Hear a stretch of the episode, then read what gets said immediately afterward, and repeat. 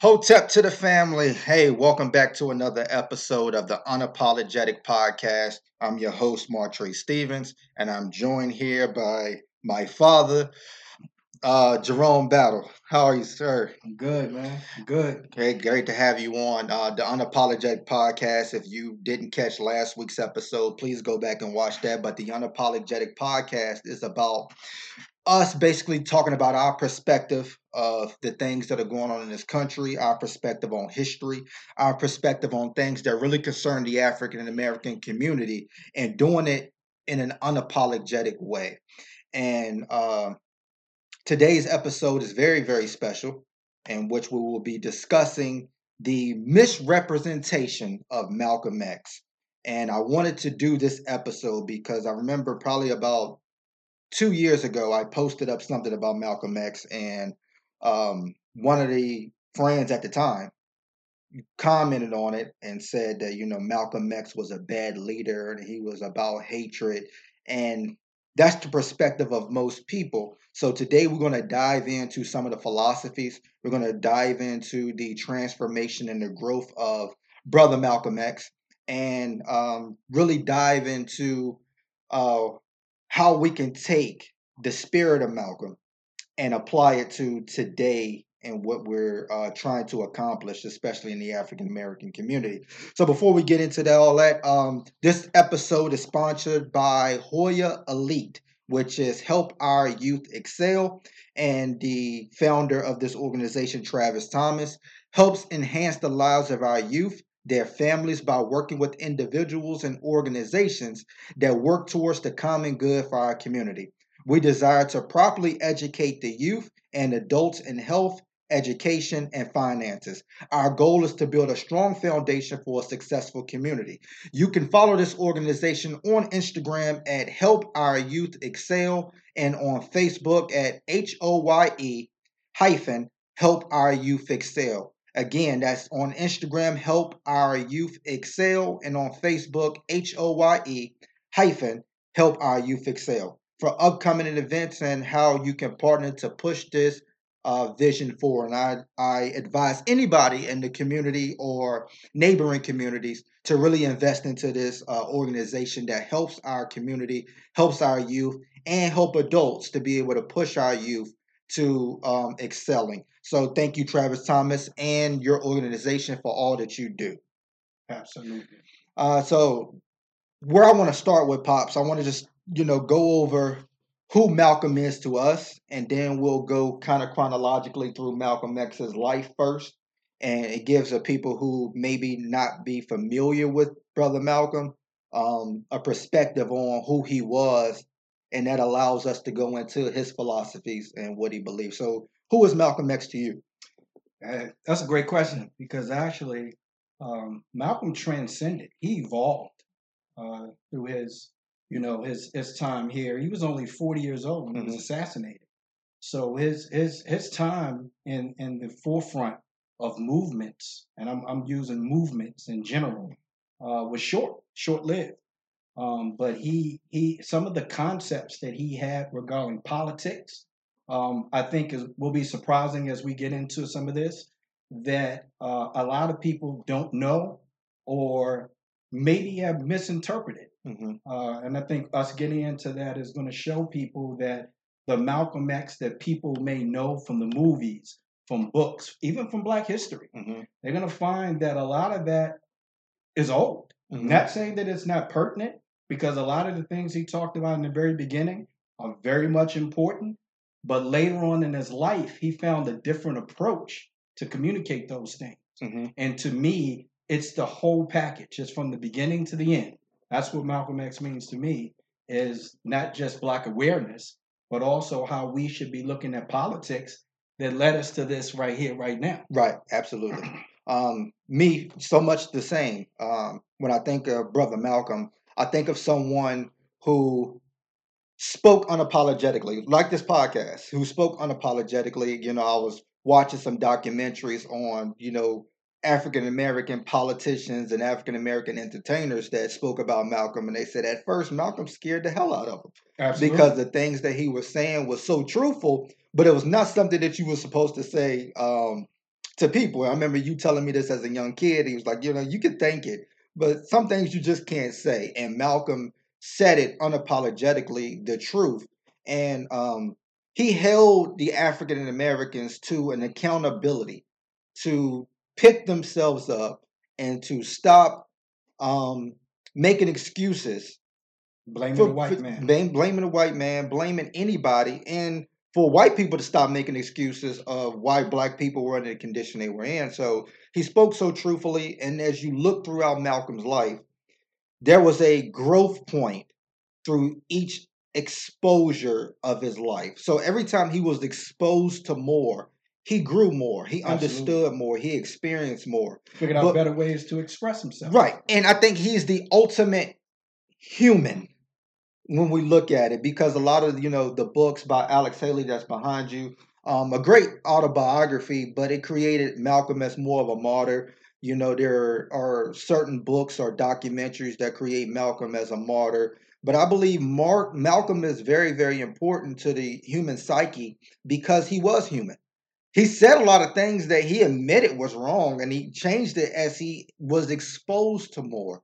So as we look through Malcolm's life, which we're about to do chronologically, you can see how. So Malcolm, you know, born of you know his mother and father, you know, his mother was very light complex Mhm. uh, because, and she actually called her grandfather a rapist, who, uh, and she hated the white blood in her in, in her family. Right. Uh, her father, me, his father was a Garveyite, which you know he spoke. Gar Marcus Garvey. If you don't know who that is, you should really do your research on Marcus Garvey and understand that the economic power and the black nationalism he was um, really doing in the African American community, not just in the African American community in America, but across the globe.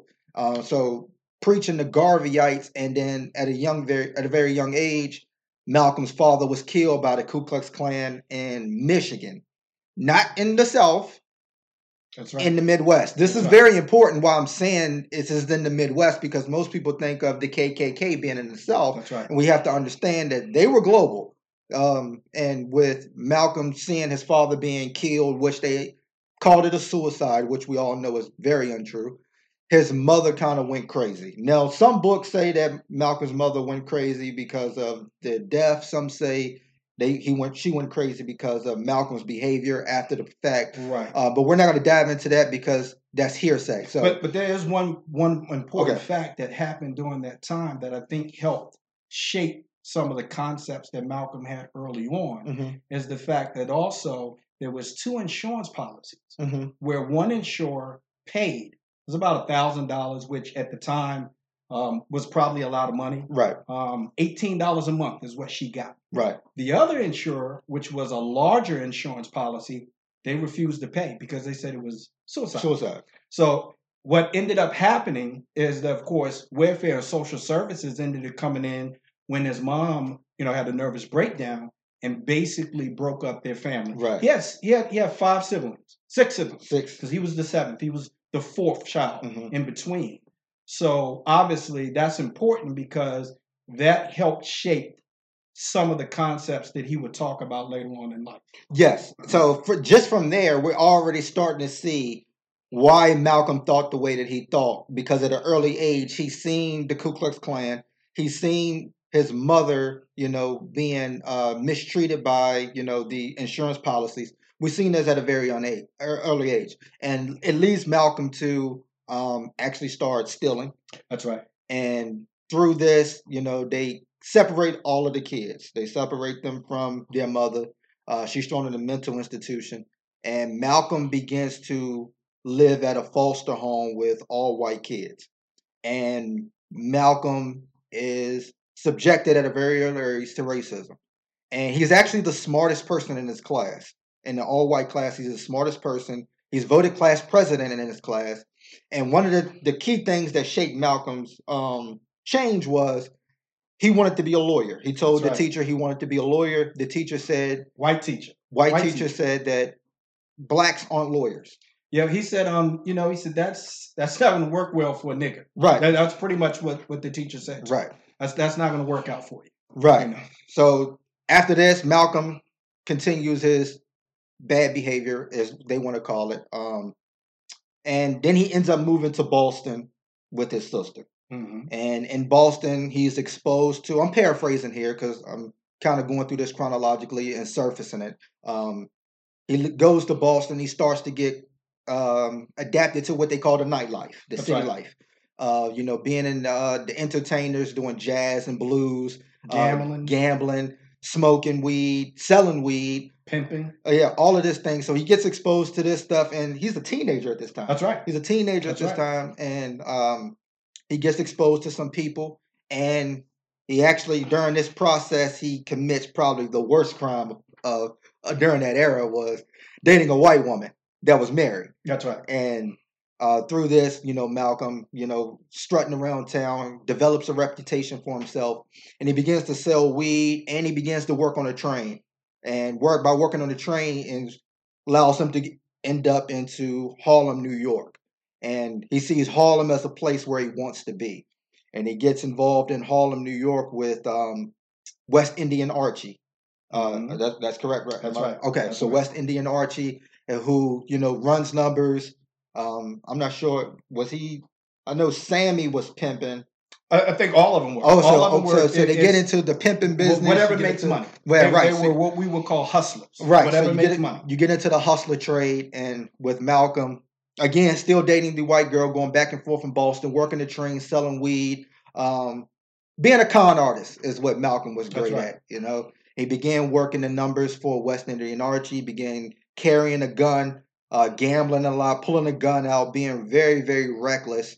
Um, and then he gets into uh, home burglaries and he begins to see home burglaries as an opportunity to you know steal from white people. Because one of the things i do want to point out during this time is during the pimping era and during the um the clubbing era, he seen a thing another important thing That's right. which was that white people wanted to party with black people they wanted to have sex with black people but they did not want to treat black people equally when it came to you know jobs and That's right. housing and all these other things so that's one of the things that malcolm seen while pimping and uh Pre- pretty much the same way the slave masters would lo- use use slaves, Right. but black slave women. Pretty Right. much the same concept. And then and then moving forward, of course, with the home burglaries, Malcolm gets arrested along with his white girlfriend, her friend, and one of his closest friends, and um, another person. They they get arrested, and during the trial period, of course, Malcolm realizes another thing that the white woman that he's been dating for years said that he forced her to do all of these things.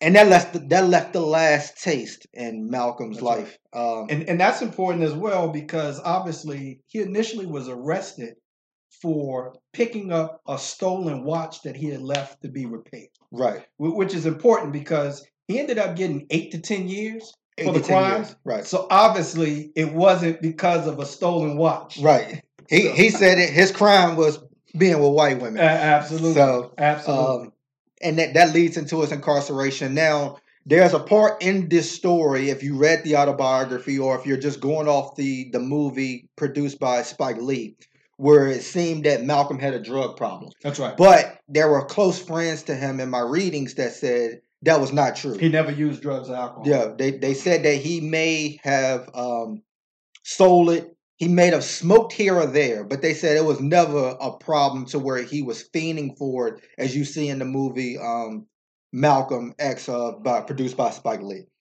Uh, right. So moving into the prison system, Malcolm is still a con artist. he's still conning. He's still finding ways to sell cigarettes, all of this other stuff. So he's still doing this thing in, inside the prison system.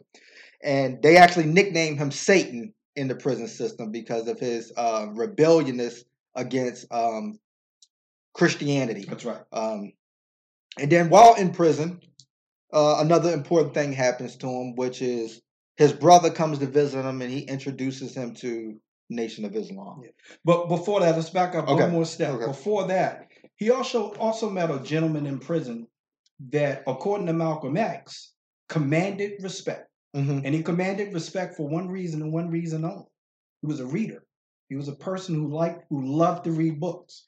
And to Malcolm, Malcolm figured that's a different approach to command respect than what I'm doing now. hmm So that's important. So we want to make sure that That- that- everybody okay. understand that that He he saw somebody that he thought commanded respect only because they read books. Right. So Now in the movie, that's his name is Baines in the movie, but I don't think that's his actual name. absolutely, that's right. Um, as moving forward, I think that was symbolic of of that person that Malcolm was talking about. Um, so moving forward, you know, he's introduced to the Nation of Islam by his brother, and first off, he's he's not interested at all when he first hears about it. And the more he began to talk to his brother and his sister, and his sister. um, they continue to influence him by and the one key thing that influences him is the white man is the devil That's right, because of his circumstances, the Right. things that he had been through since he was six years old. and that's why we went that's why we just went through that Absolutely. chronologically because you have to understand why malcolm thought the way that he thought and why nation of islam um, really attracted him so much because it was the reality for him Absolutely. So it was more than just saying something to believe in. You you have to see the reality of it, of what you're experiencing and what you see on an everyday basis. And Malcolm was like, you know what? You kind of right. That's right, especially when he looks at his situation and feels like the white man was responsible for a majority of the bad things that happened to, to him To him and his family. Right. Um, and then you have on the other end, you have somebody saying, yeah, the reason that happened is because the white man's the devil. Right. This was all part of the master plan. right. You're going to listen. Well, more than likely, you're going to listen because what else you got to do? You're in prison. Right. So you're trying to grasp onto something for hope and understanding of why I am where, where I am. Right. And I can tell you that from experience because that's usually what happens when you're in that situation that you start thinking about the things that put you where you are. Right. And to him, it was the white man. Right. And he's hearing that from this group called the Nation of Islam, which was a black movement intertwined with the religious With, belief. with the religious beliefs. right. So again, this is not new to Malcolm. It's new, but it's not new because again, you have to go back, and this is the reason why we brought up the Garveyite with his father. You have to go back to Marcus Garvey to understand the teachings of Marcus Garvey from um, am I saying Dr. Wayne Nobles? Right? That's right. That's Dr. right. Wayne Nobles. So Mhm. when you begin to look at history, especially my African Americans that, that's listening to this, I don't want you to listen to this and just take our word for it. That's right. I want you to go back and I want you to research Marcus Garvey. I want you to go back and research Dr. Even Nobles. W.E. Du- W.B. Du Bois. Go That's back right. and research, and you will understand why Malcolm thought the way that he thought. Because this stuff is being pushed on him at an early age. He hears this stuff. He may not have understood it, but he's hearing this stuff, and, it, and things are starting to come full circle for him. Um, why he's in prison. So while he's in prison, he learns to educate himself. He's going to self-educate himself That's right. on reading books, understanding life, um, and history is one of his most important things that he starts to That's read right. about. He starts to read about history and he learns about the European. That's And- right. And what's one of the main things that he learns about, and he starts to figure out why they think the way that they think and why the black people think the way that they think. So going into the Nation of Islam after he's released from prison, he starts as being a um he's not immediately a minister. He's like more of like a person that does the promotion. That's right. That's right. And uh, it, it didn't take long though. Right. Uh, once he was released from from prison, he moved up the chains pretty quickly Right. um, from temple to temple. And obviously, one of the things that allowed him to move so quickly was is that there was a black Muslim who was arrested, um, supposedly for something regarding somebody white, and they arrested him and they beat him.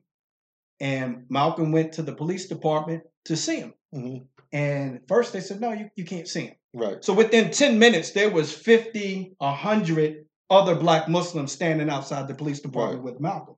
So they decided we're going to let him go in and talk to him. So we went in, talked to him. They said, well, we're going to hold him. I said, okay, well, as long as you're going to treat him fairly. Right. By the time Malcolm went back outside, it had went from 50 to 100 to over 4,000 people. Right. So the power that Malcolm had early on, and you got to remember, there's no cell phones, there's no social media. These are just people picking up the phone, going, "Malcolm's down here doing it. He's he's out here," and people came from all over to support this cause. Right. So that was the beginning of where Elijah Muhammad saw the power that Malcolm X possessed. Right. And again, this is through his experience that Malcolm becomes very, very devoted to the Nation of Islam. And one of the reasons why he also moved up quickly in the ranks is because of his strict disciplinary um, views. Because there were people in the Nation of Islam, his brothers included, who did not follow the disciplinary things, the principles That's of. Nation of Islam. And Malcolm coming into it, he took into it 100%. That's right. He walked the talk. And there were some ministers that didn't like it because it held them accountable right. for the for the things that they did. We're gonna get into a little bit more about that later, but that's one of the things that Malcolm did. And of course, Malcolm rise to prominence, um, becomes one of the main speakers for the Elijah Muhammad, um, and be, creates a name not only for the Nation of Islam, But but creates himself. creates a name for himself. Um, but we're going to get into that a little more. We're going to take a quick break for a second while we um, regroup, and we'll be right back in a second. And we are back. Uh, again, this episode is sponsored by Hoya Elite. Help our youth excel. Please go out and check out their organization. Um, contribute to their organization. Be involved in their organization as much as you can. All right, so we just went through Brother Malcolm's um, chronological life, surfaced it. Surfaced. And reason why we're surfacing is because you have access to the same things we have access to. So we we don't want to give you the information without you coming to your own conclusions and reading up on it on yourself. So again, one of the main reasons why I want to do this topic is because of the way I was introduced to Brother Malcolm X. Um, and in the, same way that most people are in, uh, introduced to Brother Malcolm X is through the school system. So in the school system, I remember the, the way that I was introduced to Brother Malcolm was by comparison of Dr. King. hmm So Dr. King had maybe two pages in that social studies book that we were reading in school. And by going through Dr. King in those two pages, there might have been two sentences about Malcolm X. And about Malcolm X was to draw comparison to Brother King and to why Brother King was more of the person to lean towards other than the vigilante That's right. or um, person of brother uh, brother Malcolm X. That's right. So one of the things that uh, the teacher said was, you know, Dr. King was, you know, nonviolent and really helped the civil rights movement when Malcolm X was more violent and hatred. And she was asking the class, like, so we should really follow Dr. King, right? And everybody's like, all the kids, of course, are like, yeah, Yeah, yeah. like we're nonviolent, we want to get along. And it really was not just due of Malcolm That's right. learning it in the school system, but I do that's just in Bedford County, of course. Actually, everywhere.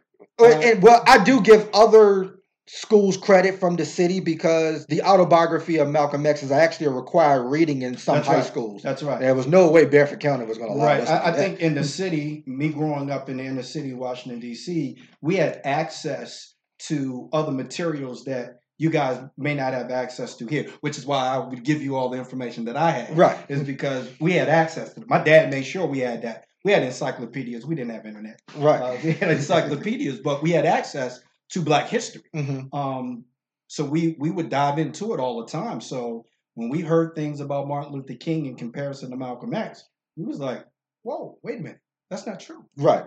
You know, uh, and now obviously when you look at uh, Martin Luther King coming from the South, eh, you have to look at it in perspectives. Okay, he's coming from the South. He's a minister. hmm Okay, so he's Christianity because he's a Baptist minister, That that's key. That- that's key. That's key. and he's nonviolent. Right. Okay, so you you're you're basically incorporating major aspects of what most Southern blacks believed and followed Right. and used for inspiration. Okay, hmm uh, spirituality, whatever. Whenever there was an issue, you went to the minister, the black minister, that would speak out about certain things. Right. Up north, it was a little different, especially when you talk about Malcolm X, because here you got you have a guy in the fifties, nineteen fifties, talking about Islam. hmm Well, a lot of people didn't even know what that was. So I got a Muslim. What is a Muslim?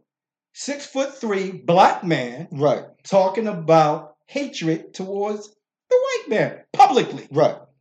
That's that's scary. I mean, even if you think about today, uh, 2021, to hear that would almost be, wait a minute, I want to make sure my boss not watching me listen to this. Well, You know, yeah. my job might be in jeopardy. I'm listening to this guy talk in this manner. So you talk about 1950, 1950s, a guy's talking about black Muslims and hatred towards white people publicly. Right.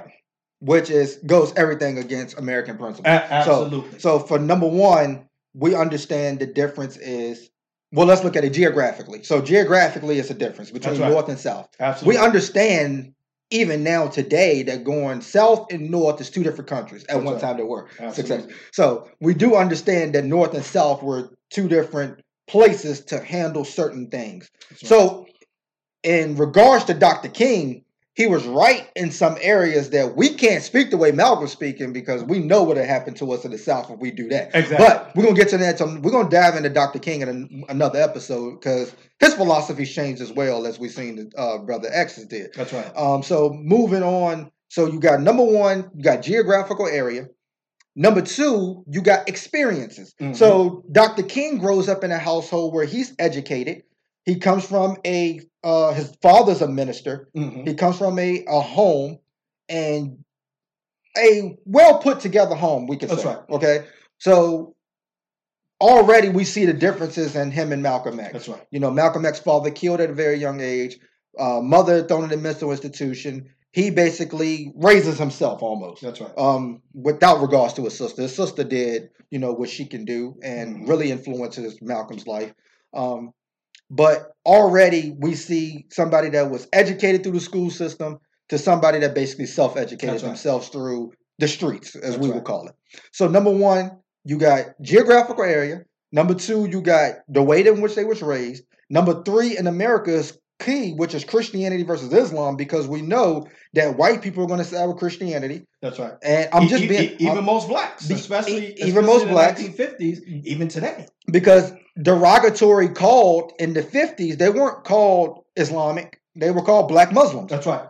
Not Muslims, black Muslims. There was a reason why they were called that. That's So we already see the separation of why America gravitated towards Dr. King and not Malcolm X. And the right. key thing is, of course, the nonviolence versus self-defense. That's right. That's why we have to to highlight this point is because Malcolm was not advocating violence.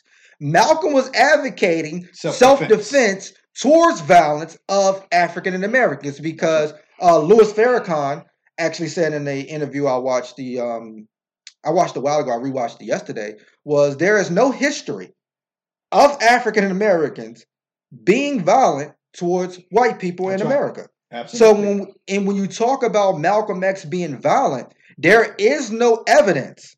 There is no history of the Nation of Islam being violent towards white people. That's right. We do not have it. Now Malcolm wanted to, but when Elijah Muhammad put a stop to it twice, he wanted he to, wanted to. That's right. but in self-defense in self-defense. and saying they did this to us, we have to retaliate and, and, and protect ourselves, protect our people, protect our communities. And that is the thing that get misconstrued when it comes to self-defense and nonviolence. That's right. When it comes to Brother X. And then there was a huge difference in philosophies between um, Martin Luther King and Malcolm X. Mhm. And uh, obviously, Martin Luther King felt like civil rights um, was the best approach Mhm. in in causing change, Mhm. and Malcolm disagreed.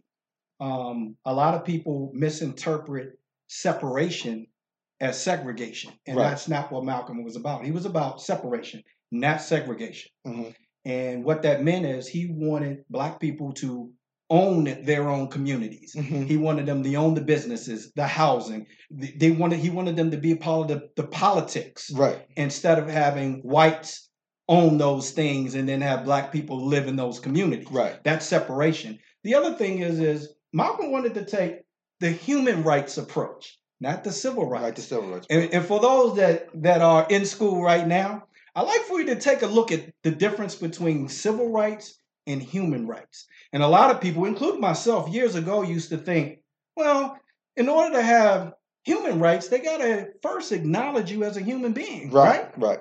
So civil rights should come first. No. Oh, I was wrong. Right. The more I read about Malcolm X, the more I realized that his approach probably would have been the right approach in the 1950s, but more so right now Right. is because human rights just just to give you a quick example human rights are things that you have just by being a human being hmm okay i have the right as a human being to walk to walk down the street without being murdered. That's a human right. That's a human right. That's a Right, human right. Okay?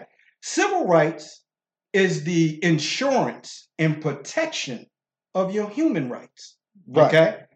So, just so people can understand, what Malcolm wanted to do is say, let's fight for human rights. Let's be acknowledged as a human being first Right. before we say, please don't discriminate against us Exactly. for being black. Exactly. So that was his approach. Also, second second part of that is he wanted to get the United Nations involved. right. And I'll be honest with you, 1950s, I don't know how many black people even knew about the United Nations. I don't know how many white people really knew what the United Nations were. He wanted to take the same concepts other countries was using right. about human rights and say, let's get the United Nations involved. And- And why was this critical? Is because if you have the power of human rights and you have the, uni- the United Nations supporting you, they would have forced America to do something different. In other words, we it's going to hurt your export and import. You hurt somebody in the pockets even today, they'll listen. If you think about why rioting is so influential today, is because of money. When you start hurting people's pockets, they start listening. Right. And, and that's what he wanted to do is get the United Nations involved and say, hey, we're, we're gonna we, we're gonna stop dealing with America if they don't do something about how they're treating blacks in Right. their country.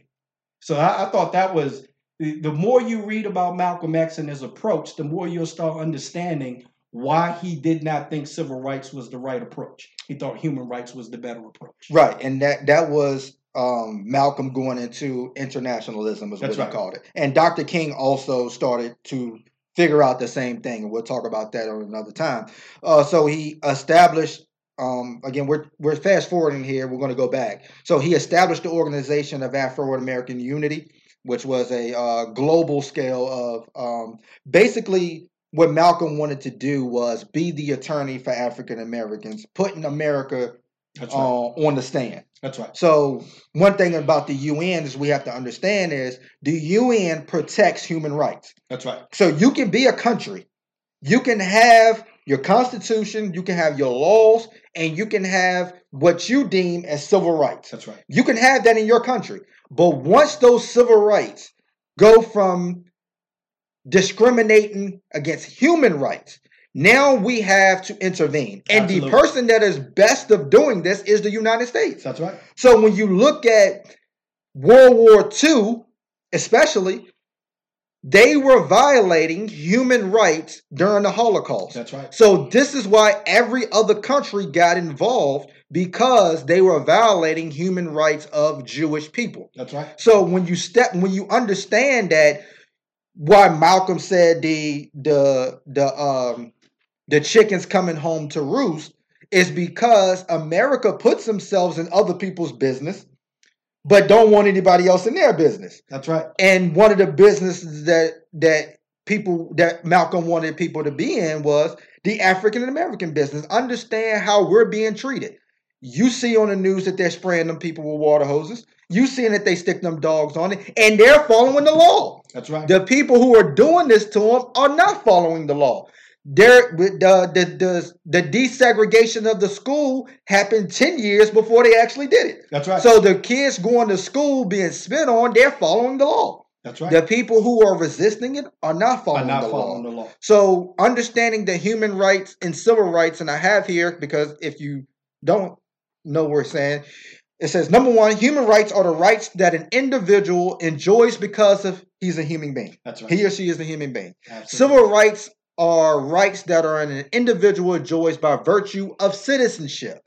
So the Constitution was written in America before African Americans was considered uh, citizens of America. Right. So once the Emancipation Proclamation happens, uh, African Americans was supposed to be deemed as citizens, but we see that did not happen. So this is why African Americans were protesting. This is why African Americans were marching because they were not seen as number one human, human. and number two their civil rights were being violated as well. Absolutely. So number two, the gov- no government body, group, or person can derive human rights to an individual. Civil rights protect the individual from discrimination and unjustifiable actions by others, government, or any organization. So, civil rights is related to the constitution of each country, wherein human rights are concerned a universal right. This That's is right. why the UN was important because it's universal. While human rights do not change from one country to another, civil rights do. So, this is why civil rights is a lower stature of human rights because it can change from country to country. So, and also, uh, human rights are universally accepted rights regardless of nationality, religion, ethnicity. Now, we know America as being home of the freedom of the person, That's right.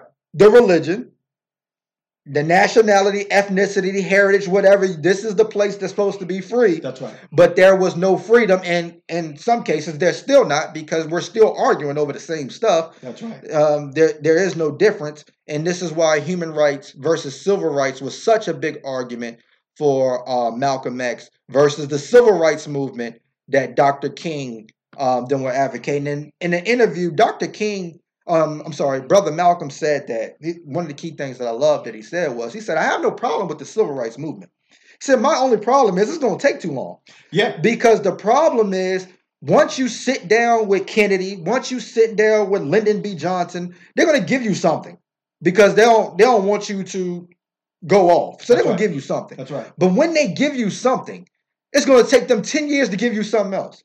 He actually said that uh, in terms of um, the civil rights, he said he strongly believed that civil rights would not be enough to overcome the years of slavery in Jim Crow's laws, Jim Crow laws. Right. He didn't think it was going to be enough hmm because, just as you said, we were fighting for something we already had. Already had. What we didn't have was human rights. Right. That's what we didn't have. So to them, in a sense, the government was saying, "Let them do those marches, man. I don't even know why you're trying to stop them. Let them do it. Right. They're fighting for something they already they should already have. Right. If they have the law on their side. hmm But the problem was we nobody was prosecuting the offenders that was breaking the law at the time, which was law officials. Right. There was nobody arresting those folks. Right. You know, because it was a violation of human rights. Somebody should have been arresting those people. Right. And had we been having a human rights movement, it probably would have happened sooner. Right. And I do want to point out one of the big misconceptions that a lot of black people and white people have no idea because I just had a conversation with a person who's well um well intelligent in in politics. One of the things that he did not understand and he did not know that a lot of black people don't know either is you were fighting for voting rights, as you said, that you already had. You already had. Right after slavery happened, black people were voting Yeah. in the South. That's right. What we couldn't do is they made it difficult for us to register to vote. Right. So you had the right to vote. You could go vote if you wanted to. The thing is, you probably weren't going to be killed for doing it. That's right. That is a violation of human rights. That's right. So the civil rights movement, um, and what Malcolm was saying was, it's backwards because there are people that are voting. There are black people that are voting. There are black people that are registered to vote. Their civil rights isn't being violated because they can go vote, but they are being intimidated, So killed, lynched, Impeded, thrown stopped. in thrown in prison for doing so. That's right. That was the problem. So when you look at history, especially my African Americans that's listening, we got to know our history. That after slavery, African Americans were voting for years. Here, here's another example that proves that point. For those that don't know, poll tax in the South. Right. For the, the, the states that had a poll tax, what that poll tax was for is that you had to pay to vote. Vote. So who's most affected by that? African Americans. African Americans couldn't afford it. Mm-hmm. So then, when they got rid of the poll tax, they created precincts, voting districts. Right. And they would make your voting district in a predominantly black community way over town. Right. How you gonna get there? How you gonna get there to Right. vote? So again, these were violations of human rights, not civil rights. Oh, and, and the third one was, of course, um, they began to, you had to have a literacy to be Mhm. able to vote. And of course, who were the people who weren't educated after slavery? I, I mean, you you think about the South right now, and one out of five, one out of five African Americans had a fifth grade education or less. Right. One out of five. Right. One out of five. Right. So we understand just off of that why brother Malcolm was so pressed on the civil rights movement um, because of the civil right part. And of course, another thing that um, Malcolm X, um, even with Dr. King, kind of, you know, were they separated a little bit was politics, the Democratic Party versus the Republican Party. Right. Um, and one of the things that Dr. Um, that, that brother Malcolm X said was the Democratic Party is responsible for racism because we do have, we do understand for the Democrat people that vote Democrat today that the Democrats were at one time the racist people of the South, and that exist in the, country today, and the Republican Party as well now today as we see racism in the Republican Party and both parties. But one of the things that Malcolm talked about was both were racist. And he, he talked about one being the fox and one being the wolf. That's right. That the white liberal would be the fox and act like he actually cared about the African American. That's right.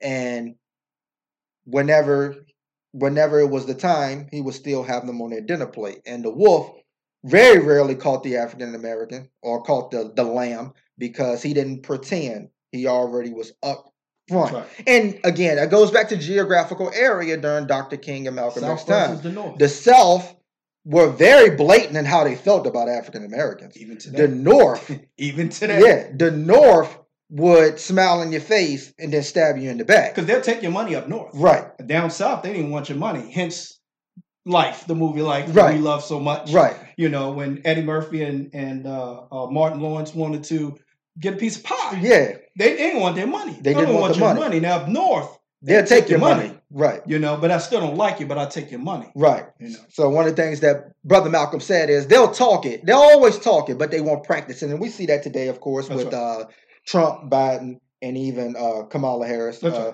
so even with that, because I want to put it in perspective of today, that we understand that Trump was definitely the wolf.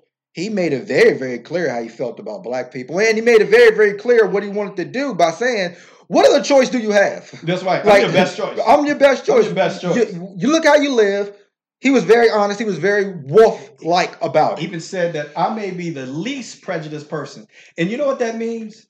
That means he is He prejudiced. is prejudiced, right? That just means he's least prejudiced Right. than some other folks, but it does mean he's prejudiced. And then when we look at Joe Biden, we understand that Joe Biden has a history of not helping black people, And, we being al- open about it. right? And we have we also see Vice President Kamala Harris, who I'm not taking anything away from the African American sisters that put on the pearls and wear the converses, and we want to champion the first African American vice president. But let's have an honest conversation of what she's done in the past.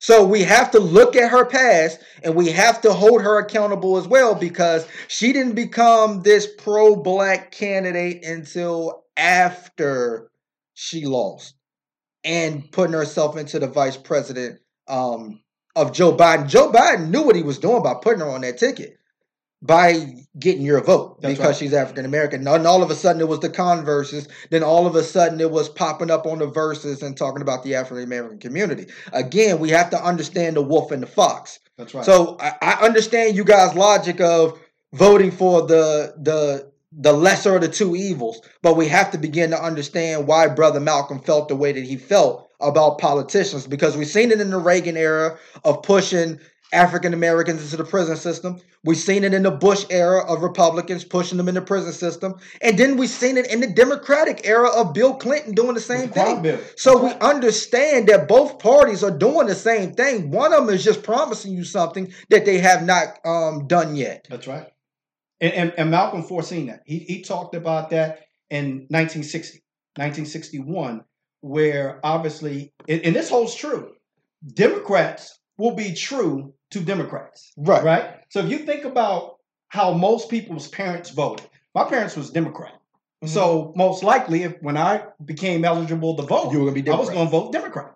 Most blacks are Democratic um, because it, the perception is that they do more to help black people. Okay. Right. So the Republican, the liberal Republican, is the one that's not true to their party, Right. which is why Barack Obama won presidency twice. Right. Because obviously, if every black in the United States voted for Barack Obama and every white person voted for whoever the whoever was running against him, he would have never won. McCain. Yeah, he, he would never won. Barack would have never won. Right. obviously there were some liberal Republicans. The conservative Republicans are always going to vote Republican. We've seen that just this weekend. Right. Okay, they're always going to vote Republican, even if it doesn't. They don't totally agree with what's going on. They're going to stay Republican. So the liberals, the liberal Republicans, are the ones that make the difference. Right. But as you just said, they just want to be on the winning side. Yes. They don't care about black black improvement. Mhm. They don't care about that. What they care about is I just want to be on the winning side. So right now it looks like you guys are going to win. I want to be on that side. Right. Okay. And that's how Malcolm thought. Now, I'm not saying that he was 100% correct. Uh, That's not for me to say. Right. But for me, I agree. You Right. know, I agree. And and and that's the thing about this podcast. Again, we're not here to make your thoughts our thoughts. We're not here for that. We're not here to make you think Malcolm's thoughts. We're here for you to just think. just think. Just think. That's all we're here to do. Do your research, think, come to your own conclusion. That is what this is about. Because when we understand politics, when we understand um, when we understand that, we understand the economy as African Americans that are listening, then we can understand how to grow from it. We can understand who's manipulating us and who's not. We can understand what That's it is right. that we can do. And this is why Brother Malcolm always talked about that we have to become socially aware, politically aware, and economically aware of what's going on in our community, who we're voting for in our community, who we're voting for on a state level, That's right. who we're voting for on a national level. We have to understand what they're what are they going to do for us because I believe the African Americans have been promised so much and we have seen little results from both parties. Absolutely. Absolutely. I mean, I, I, I know you saw that video that Ice Cube did. This was probably before the election, some couple of months before the election, Yes. where he said, you know, everybody wants wants Trump out of presidency. Let's say day one he's out of presidency. Then what? What, what do you get? What do you get? Then what? What do you get? So at the end of the day, I want you to put this, let's go back 1960, 1961, 1963, um, when Malcolm was talking about civil rights versus human rights. If you you you go fast forward just a little bit in 1964, when the civil rights uh, bill was passed, Mhm. um, in that summer, right? It was the bloodiest summer for civil rights ever. Right. So you signed the bill, yet blacks are still being killed. Yes. So w- what did you gain? Right. Now, again, I'm not taking anything away from the civil rights movement. I don't want anybody to go, "Oh, Jerome was against the civil rights movement." I was not. Right. I'm just saying that the point is, what did we gain day one from that? Right. What did we gain? Let's fast forward 2021. Think about uh, just a not even a year ago, uh, Arbery, Ahmaud, Bro- uh, Arbery, was shot jogging Jogging. down the street. We talked about one of the examples of human rights was as a human being, I have the right to walk down the street. Right. Now we can add jog down the street. He had a human right, Right. to be able to jog down the street, and he got murdered. So we're back where we were in 1950s when Malcolm X was talking about human, Human rights. rights. We got the civil rights, we got that, Right. but we're still suffering. and and and that is a problem with our of course our laws is malcolm also said that if the laws pertain to african americans in this country there would be no need for new laws Exactly. because all of these laws of stand your ground these laws of um, the no knock warrants all of these things are trying to help black people because we're still years later fighting the same fight That's right. because the laws that were created were not created with you in mind. That's why you have amendments. Uh, yes, That's why. Think about all the amendments that we talk about.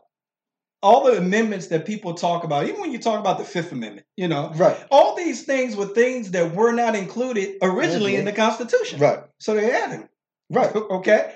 To try to level the playing field because it already wasn't level. right, All right. So I, I just I, I want people to do do your homework. Do it is important that you do your homework. This is one of the things that Malcolm talked about a lot. Is he wanted people to be more knowledgeable about the system. In fact, when he left the Nation of Islam, he didn't want anybody to follow him that did not agree with his his concepts. right, He told them, "Hey, stay with Elijah Muhammad. If you believe in those concepts, then you stay there." He, he- so he didn't. He wasn't trying to persuade anybody. Mhm. What he wanted people to do is do your homework, right, Find out what you think makes sense to you. Right. Okay. He wanted you to be able to have an inte- intelligent conversation, one that was comprehensible, Mhm. something that you can understand, and hopefully communicate to someone else. Which is why even today we're still having the same conversation about Malcolm X. Absolutely. Uh, we're going to take a quick commercial break and we'll be right back to wrap this thing up. Uh, stay tuned. And we're back. Again, this episode is sponsored by Hoya Elite. Help our youth excel. If you are in the Bedford community, in the Lynchburg community, in the Roanoke community, or any neighboring community, please get in contact with Travis Thomas and support that organization. And it does a lot for our youth and our community, not just in Bedford, but Lynchburg as well. We love that brother. We Absolutely, man. You're talking about somebody with just a a heart of gold that just wants to help. That's all. That's all he is. And when And you he's have the with, he's excellent with kids. excellent, excellent. with kids. Um, so we love you, brother, and thank you for all the work that you do. All right, so coming up on the next topic when it comes to breaking down Malcolm X um, principles and philosophies uh, is one that's important, but it changed over time. But and I believe both are important to talk about, whether whichever one you believe in. I spoke to a uh, a brother who really follows the Nation of Islam, and I asked him, you know, which one should we talk about? He said, absolutely. He said you should definitely talk about um, this topic and do it in a way that you know where you don't have to be an a hole um, in talking about it. And the concept is capitalism versus socialism. And this was another difference between Dr. King and Malcolm X at first, but I believe before they died, they actually came to the same conclusion on which one would be best for the African American. Can you talk about that for a second? Let me grab my truck. Uh, real quick, you know, when it, when uh, Malcolm X in some of his first speeches, the first thing he said was he was a communist. Mm-hmm. Okay, that was early on. You know, he believed in communism, Mm-hmm. uh, and, and then he shied away from that a little bit. And you know, at the time, there was basically three schools of thoughts, if you don't include ones like Marxism and and nationalism. Um, would have been capitalism and then socialism. Right. capitalism the problem with capitalism is is that blacks didn't own businesses so again he felt like blacks would end up suffering from the concept of capitalism because white people would have made all the money and controlled everything Mm-hmm. where blacks didn't own businesses so you would have had these businesses once again in the black communities and everything would have been owned by the white man and then blacks would have been oppressed Mm-hmm. Okay. So quickly he realized that that concept was not going to work until blacks started owning more things. Right. So that wasn't going to work. So socialism, the problem he has with socialism is you got to separate. Let's separate socialism because socialism is two schools of thoughts within one. The first is that the government is the one that's su- supplying the social assistance, Right. um, things like welfare. Okay. Right. Right. And then the other part of socialism is recycling black dollars. So having black businesses and then people going to those businesses and spending their money. Right. So that's two parts of socialism. He was trying to figure out how can we accomplish that without the government. Mainly because of how he felt like the welfare system is what divided his family. Mm-hmm. So when he thought about socialism, he quickly put that in perspective of how affected his family. He directly associated the welfare system and social services with basically destroying his family. Right. Um, so it was difficult for him to get over that and start thinking about we need social policies from the government that's going to help black people. Right. So once he developed that and he could understand it and articulate it to the masses, I think is where he became um, more, where people were listening to him a little bit more. Mm-hmm. Because obviously, you're going to need the government involved. If it's going to be any type of assistance going to black people, it's going to have to come from the government. Mm-hmm. Because at the time, black people didn't own a lot of business. Right. So I think that's where his concept started to change. Uh, so w- when we look at this, the reason why this is important to the people listening is one of the reasons that Dr. King, number one, was talking about socialism uh, versus capitalism is because a lot of people linked the capitalism to the racial injustice that was going on into this country, and which we can kind of still see today. So um, one of the, the quotes that I have is is um, that brother Malcolm said is just as the white man could do for himself and his kind, that we can do for ourselves and our kind. So, what he was talking about was the way that white people are able to take the money and cycle it within their community.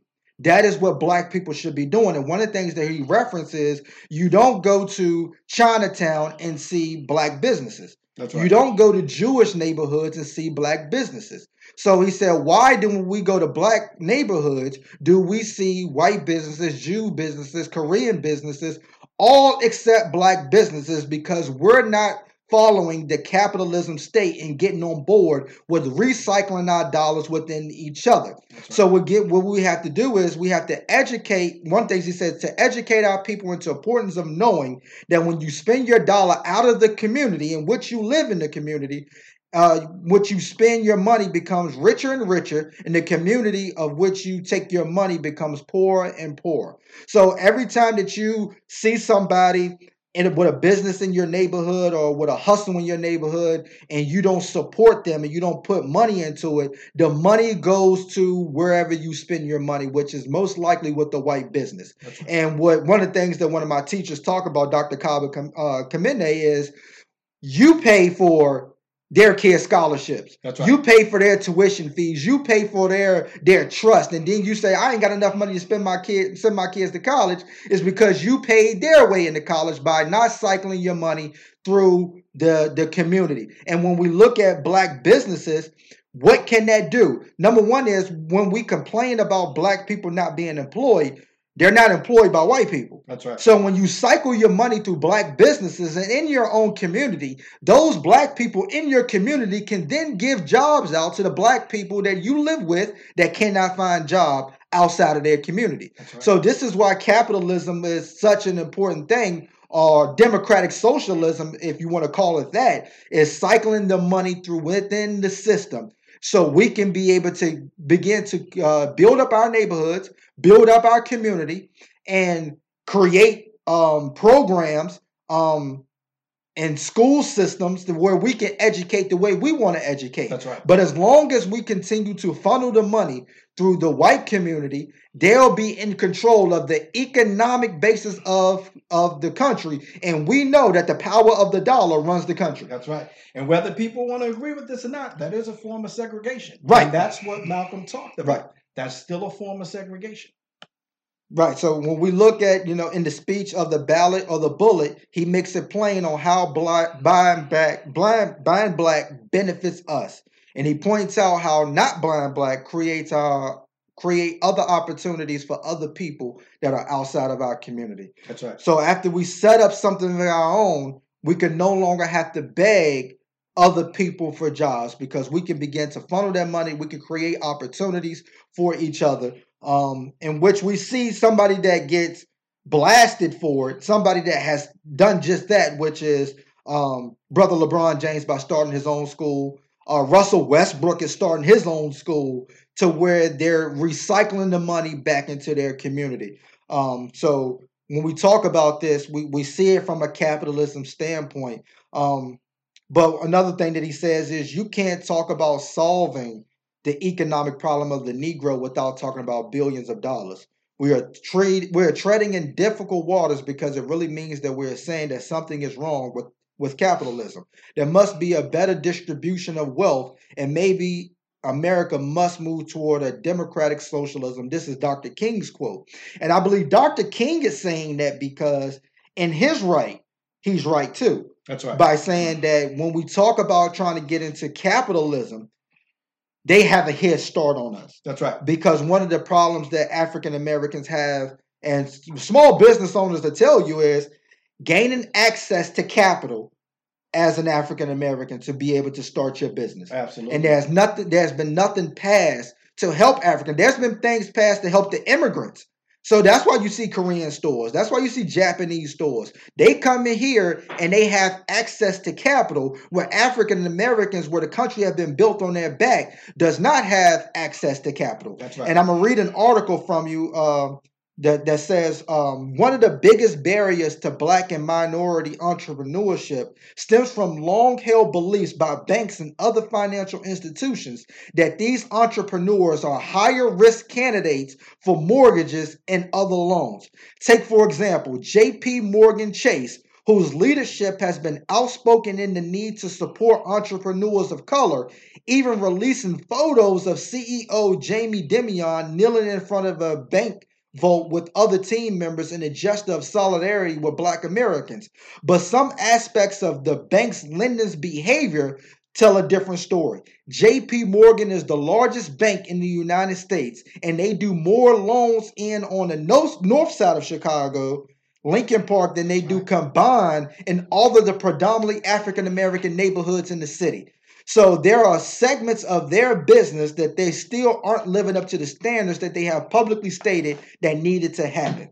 So we understand, and this article was written by, um, I'm sorry, I don't have the name, but he's out of uh, Northwestern University. And it, it just talks about the prejudice of being able to get into that capitalism market for us African Americans. A- Absolutely. I would even I would even suggest that people listen to a, a doctor by the name of Carol Anderson at Emory University, and she talks about some of the same things because a lot of the the the the way that banks give loans, uh, the way that CEOs give promotions within companies Right. are based on their interpretation and understanding of what black people and the value that black people bring to a business. Right. Um, the other thing that that that I think that Malcolm X was was really prevalent in a lot of his speeches is is that it is also the responsibility of the black man to pick themselves up hmm and become more important. hmm And you do that one by education. Mhm. Like I said, to him, the person that commanded respect in a prison, you would think that in prison, the person that command respect is the one that The, can the toughest, the, the one with the biggest guy. crime. the right. guy that can get people to do anything by pointing fingers, even if it's something you know violent like murder. Mhm. That that would be the most respected person. To Right. him, the most respected person, the person that commanded that respect, was a person that read, Read books. Right. Education. I think years ago, you and I talked about. You asked me. You said, "What do you think the biggest equalizer can be, economically and socially, hmm regarding Black people and whites?" And I said, "Education." Education. education. The more educated you are, the more doors that are going to probably open for you. Right. Okay, economically and socially. Mhm. And and even though I hate the fact that that's what white America bases things on, we hear it all the time. Every time you watch a draft, okay, NBA, NFL draft, what do they say to about the black student that can articulate when they go to interview? That he talks. He's well versed. Yeah. He's well versed.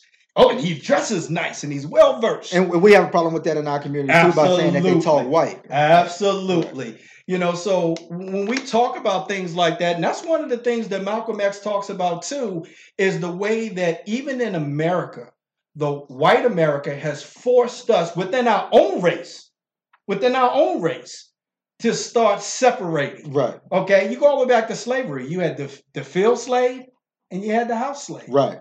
And and as even now we talk about light skinned blacks and Dark dark skinned skinned blacks. blacks. Right. Okay. So that mentality has also hurt us. Right. We've done that.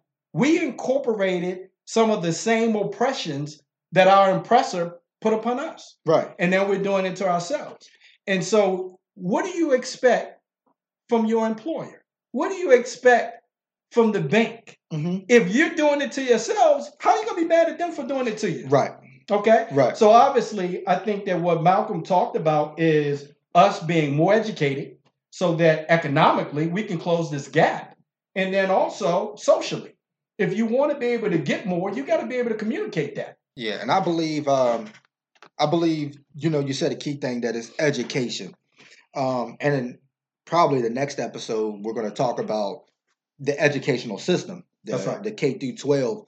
So when we talk about education, one of the things that Brother Malcolm learned through the Nation of Islam is that education is not just the school system That's right. as we understood that you know uh, Malcolm was basically self-taught in educational field, and he was probably one of the most articulate um, people that we know. And even uh, the Honorable Elijah Muhammad, one of the most articulate people that we've ever um, known as far as intellectual ability. So when we talk about education, one of the things that Malcolm talked about is you have to know your history. Have to know your history. So, and one of the key things that one of my favorite speeches is he asks is, "Who are you? Where are you from? That's right. Where were you? What were you doing when they took you?" And we have to understand who we are as a people in order for us to move forward. And this is the responsibility of the African American to do his own research. And, that's why during Black History Month, I wanted to talk about people that people may not have known about. Because when it comes to Black history, we have to go back and do our research on what we believe. Because the educational system has taught you one way and they've taught you their way without regards to you. We just talked about the the the Constitution not being written for African Americans. Do you think the school educational system been written for you? That's right. We have to go back and do our own research. We have to come back. This is why we're talking about Malcolm X because the school system has given us one-sided view of uh, of our brother. And when we look at him, we understand the changes that we can make. And one of them is by holding ourselves accountable to number one, education, hmm and number two, when it comes to no competition. Why capitalism, one of the biggest problems in the African American community is competition. And the thing is, you might not even sell the same products that somebody sell. You just want to be in competition because you don't want no other black person doing better than you. That's right. That is a huge problem. Absolutely. And we don't you don't see that problem a lot in white businesses. You don't see that problem a lot in white politics. You will see politicians, they'll argue with each other and they'll go have lunch together That's right.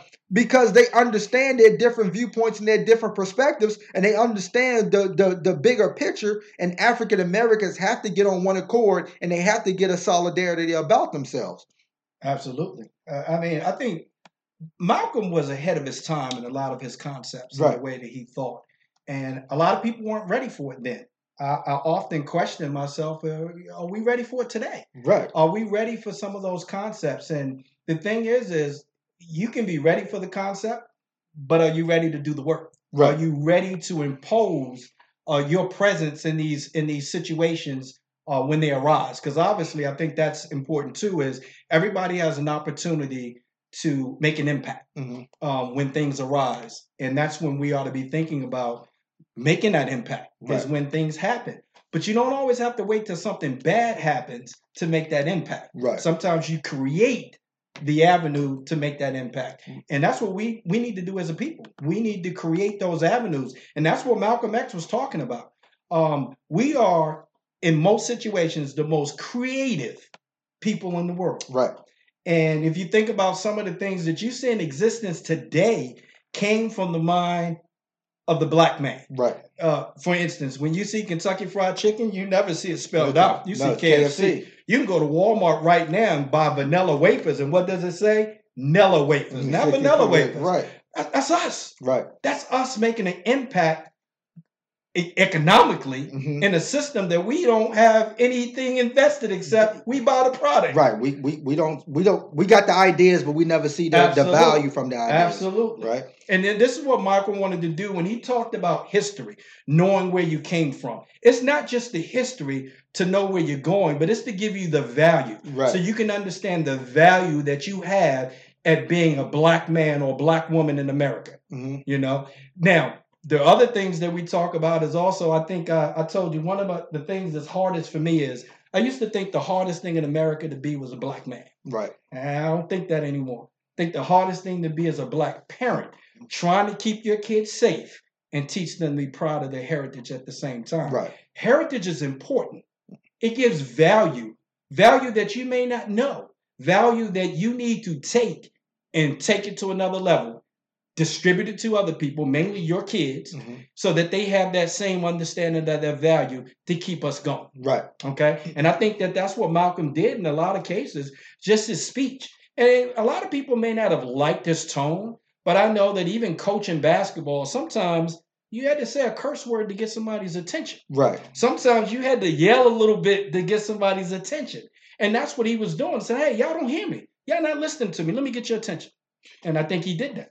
I think there were writings. Um, I have to go back and check the source, um, but I just heard this recently. There were writings of him writing to Dr. King and some of the civil civil rights uh, civil, rights leaders, in which he told them that he didn't mean to offend them. He just wanted to give a different approach to the civil rights movement, a voice that wasn't being heard. So you had the civil rights movement; they were all talking the same way. Most of them, most of them. Medgar Evers may be a little bit different than the rest of them. That's right. So, but Malcolm wanted to bring in a different approach because, as we understand, when it comes to speaking, coaching, teaching, that different methodologies can be better for other people. That's right. So not everybody wanted to hear the nonviolent approach.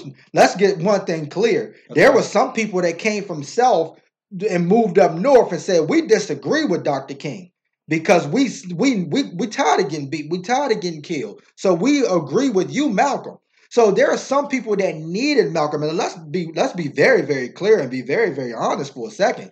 That Dr. King alone, that the school system tried to tell us, got the the voting stuff passed and got the civil rights move uh, bill passed. No, a lot of people were afraid of of Malcolm X That's right. by his approach.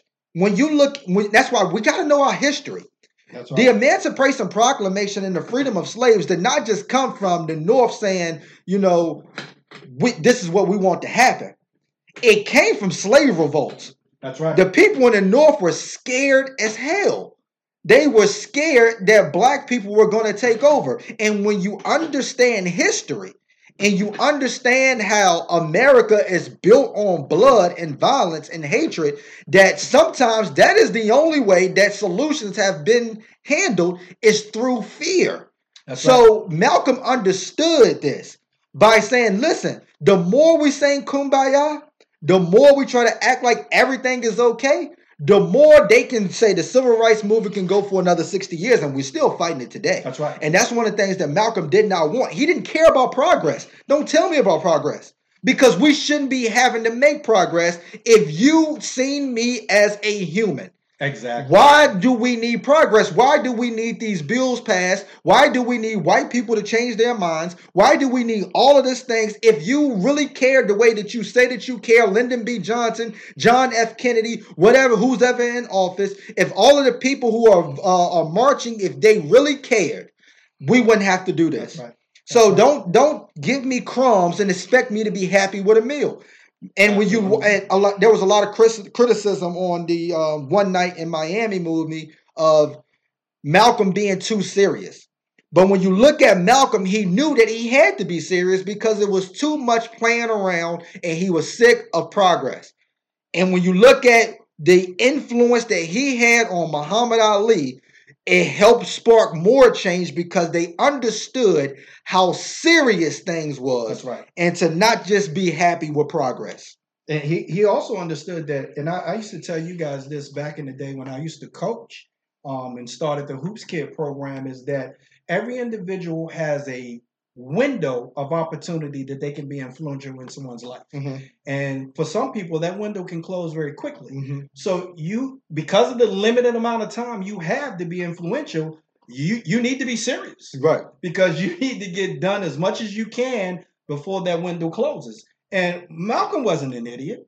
I mean, No. Malcolm knew that at some point, having all these people, including the Nation of Islam, uh, you know, after he left in 1963 or 1964, thinking that somebody's going to try to kill me Mhm. because they want to shut me up. Mhm. You know, um, so he wanted, he needed to be serious. Mhm. Um, and and I think his his level of seriousness um, is perpetuated in his speeches. Right.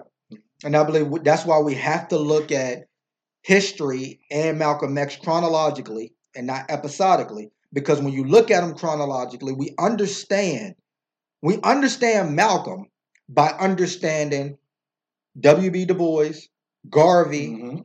Dr. Wade Nobles, and then we understand the Black Power movement. That's right. We understand some of the leaders that we have today. Some of the people we understand Colin Kaepernick. That's right. We understand these people when we begin to look at Malcolm chronologically by understanding who he was, what he was saying in a short amount of time, I should say, from history to future. So we look at history to understand what's going on today and the things that are that are being done today. Malcolm was already speaking on it. That's Malcolm was already foreseeing some of these things because he's seen the way that the civil rights movement. Now, again, we're not talking about the civil rights movement to bash them for anything. They made they've done what they wanted to do. Mhm. But his thing was, it's just going to take too long because most people think the civil rights movement just started, or the NAACP started with Dr. King. That's right. not true. That's not true. We're talking a hundred years before. That's We're right. talking about a long time coming. But I know a change is going to come, and Malcolm just didn't want to wait for that change. That's right. He wanted it for his people, and that's one thing when we look at Malcolm and we break this down into conclusion that Malcolm loved his people.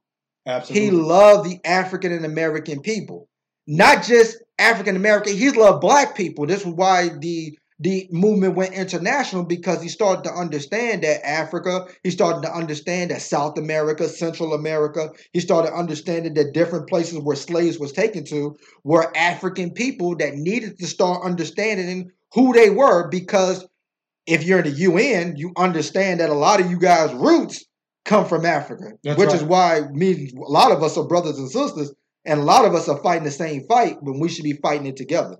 Absolutely. Absolutely. You know, the international appeal for Malcolm X, I think, was huge uh, because, in, in, in concept in the beginning, he thought that uh, the way that some of these countries were dealing with the, the, the oppression was using socialism. Mhm, He was under that impression in the very beginning, and then he found out they weren't. mhm.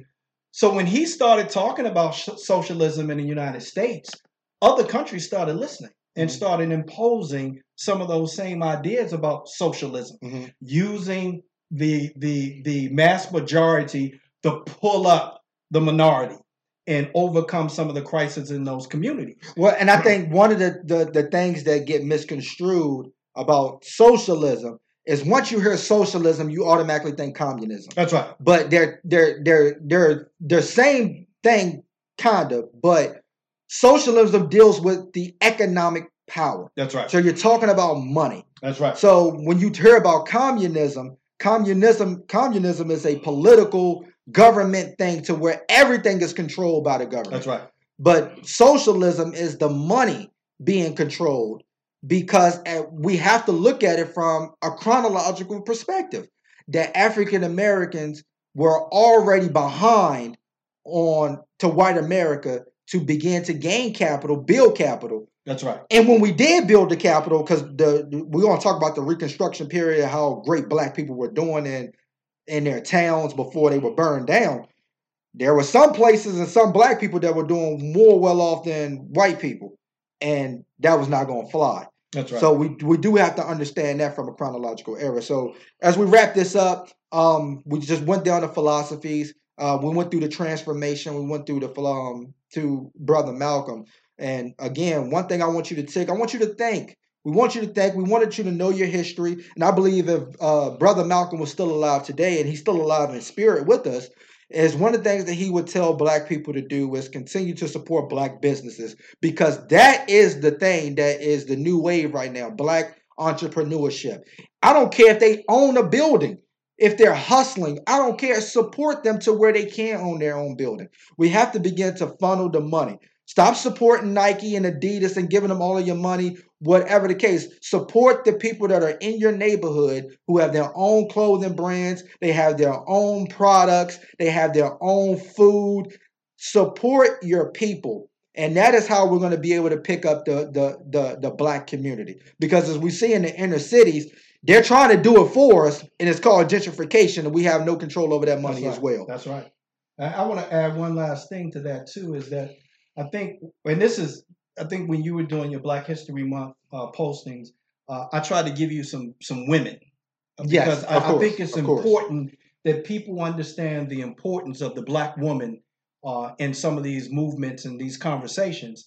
And when you look at Brother Malcolm X, I think it's important to understand that we can talk all day long about the reasons why he left the Nation of Islam, but it's one thing we got to include is that some of the information and, and, and feelings that Betty Betty had regarding things that she heard about Elijah Muhammad. the lovely Betty Shabazz yes. Exactly. So, you know, there was some some some talk about him having some kids And uh, she went to Malcolm and said, Hey, you need to find out because if this is true, we don't want to follow a man that's not true to the religion. Right. And the we, movement is great, but the religion is more important. we and we have to understand that Betty Shabazz was very, very um, influential in the Nation of Islam as well. So she's not just talking from Malcolm's perspective; she's talking from her own. Absolutely. And uh, Malcolm did. He went and met with these women, and these women said, "Yeah, you know, obviously, uh, he's Elijah Muhammad's child, whatever, you know." And and with that, Betty said, "You know, we, we can't follow a guy like that. Right. You know, it, it's it's imperative upon us not to follow a guy like that." Right. So I, I think obviously we we always want to include the fact that she was very important to Malcolm X, and that he also talked about family family values in the black household. Hmm And I always want to urge people that you want to make sure you take care of your families. Mhm. That that's important. If you got kids, take care of them. Not just financially, education. Spend time with them. Talk to them. Teach them. Prepare them. hmm Protect them. You need to do all those things. It's important. Black families need to come first, and a lot of times we don't do that as a as a people. We need to start doing that. Uh, uh, Dr. Marvin McGinnis, uh, something he and I used to talk about all the time when they instituted the SOLs. And we used to talk about the fact that a lot of the things that was on the SOL test were things that white families talked about at the dinner table. hmm How many of us eat dinner as a family where we discuss things in front of our kids, educational things, things that they can that can benefit them, instead of talking about what little Chris did down the street yesterday or what happened on a football game. Right. You know, it's things like that as a family, as a family unit. We need to start thinking about in our in our black families and neighborhoods. Absolutely. Um, I love that. I love that. Um, so um, again, we appreciate everybody for listening.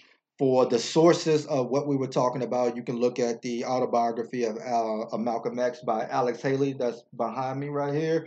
Um, also, the um, aspiring uh, about the life of Malcolm X that kind of fills in the holes of the autobiography. I don't have the physical copy; I only have the digital copy of that.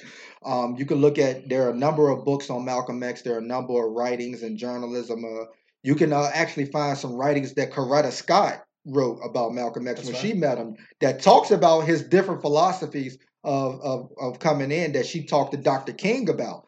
So again, we're, we're going to do an episode on Dr. King about his philosophies as well because there's the things that changed in his transformation when he met with some um, different people right. that we're going to talk about um, on the next episode. So on the next episode, we're going to probably talk about the the educational system in the K through 12 um, is probably where I want to go. But we're going to continue to be unapologetic. We're going to continue to give our perspective, and we're going to continue to uh, give out information. But it's up to you to take that information and do your own research about it. Don't take our word for it. We're here to make you think That's right. unapologetically. Thank y'all. Love y'all. Hotep to the family.